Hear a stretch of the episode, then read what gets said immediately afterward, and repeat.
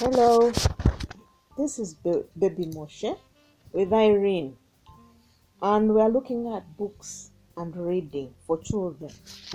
I know most of us, I at least I come from an African culture. I know what used to happen.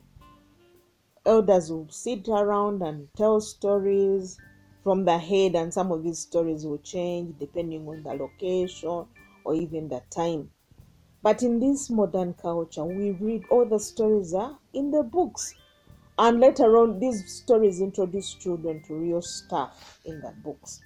So if you want your child to, to, to be interested in books, you've got to introduce these books as early as you can to babies. Babies here, they hear you, they hear you, so you read aloud to them. Read nice stories to your babies, and when they, they grow and can distinguish objects, sit them on your lap as you read. Eventually, interest them in the pictures in the book so that they can relate the story to the book, uh, to, to the writing. Eventually, they would want to, to, to look at the letters, and that will bring them to reading. And when they join school, it will be easy because they are used to books. So keep the, your stories short and positive. Don't read anything for them for the sake of reading. It must be something that you want to build on because remember the babies, our babies are like empty, they are foundations, and whatever you lay there will, will, will determine what their, their lives are going to be. So make sure that you give them positive material, positive material that will uh, group, uh, groom them spiritually, socially, physically. Don't bring in anything that you would want them to unlearn later on in life. And with this, with each story, there is a fundamental truth. There's no story without a fundamental truth. So choose your stories very, very careful. I don't like these stories where you see this big animal came in the night with red eyes and was look peeping in the window. It was dark and there was a scream. I would think that is a lot for a, a child, and that will make them fierce or they become so timid. So don't tell them stories that you know will not result into positive ending. With Baby Moshe, we, we are aiming at introducing all basic skills from the home. And that's why you're emphasizing that introduce the books at home so that books are not a, a school business, books for, for are for life. Home, school, work. So that books are not only associated with one one place, that is the the, the formal teaching institutions. I have seen children playing with books in a, in a manner that devalues them.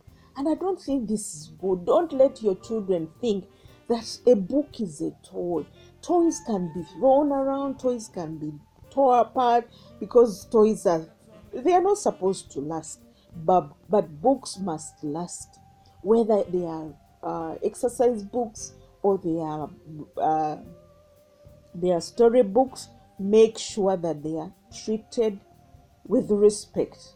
When you let your children treat books anyhow, they will grow into adults that will discard all their books immediately they finish their course. I have seen this happening in some schools. As soon as these students finish their co- their final exams, they go burn the books or they throw them around or they just leave them, they never pick them again that is that is not the right thing because maybe later on in life they may need these books but now they have lost them. So make sure they don't lose their books.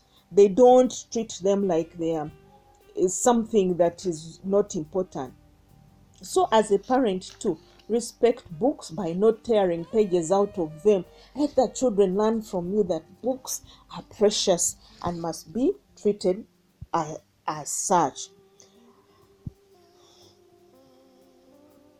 when I moved, I want to tell you something about me. When I moved to my new home, I had so many books because I love books and I worked in a bookshop for some time. So I had all these books, especially for children. I'm more interested in children's books. So when I saw these children that didn't have books, I gave them books until I found out that they were throwing them, leaving them outside in the rain or tearing them. And I stopped. And I also realized the parents didn't care that the books that had given to their children, which were new and well kept because we keep our books in our family, they they just let the children play with them. So I stopped. So make your children love books because all knowledge is kept and is passed on in books. And when you don't have these books for if you don't teach your children to to read books, they will never know how to use the books eventually when they grow up. So make sure they value books. As I said, I say it again be careful which books you read or let your children read. For those who can read, make sure you know the content of tho- those books, that they are content that you'd want your children to keep in their life because what we read, what we, we get to know, determine the direction of our of our life.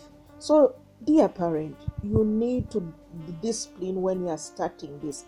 And I'm thinking for the older children that are just learning to use books at home, what you do, trade off two hours for reading to one hour for TV so that they know that they value TV. So they'll have one hour for TV for two hours of reading. If you enforce this, eventually they will realize that there's more in books than there is on the screen. I pray for you uh, because I know this is a long journey, but it's a journey that we need to start. Bye.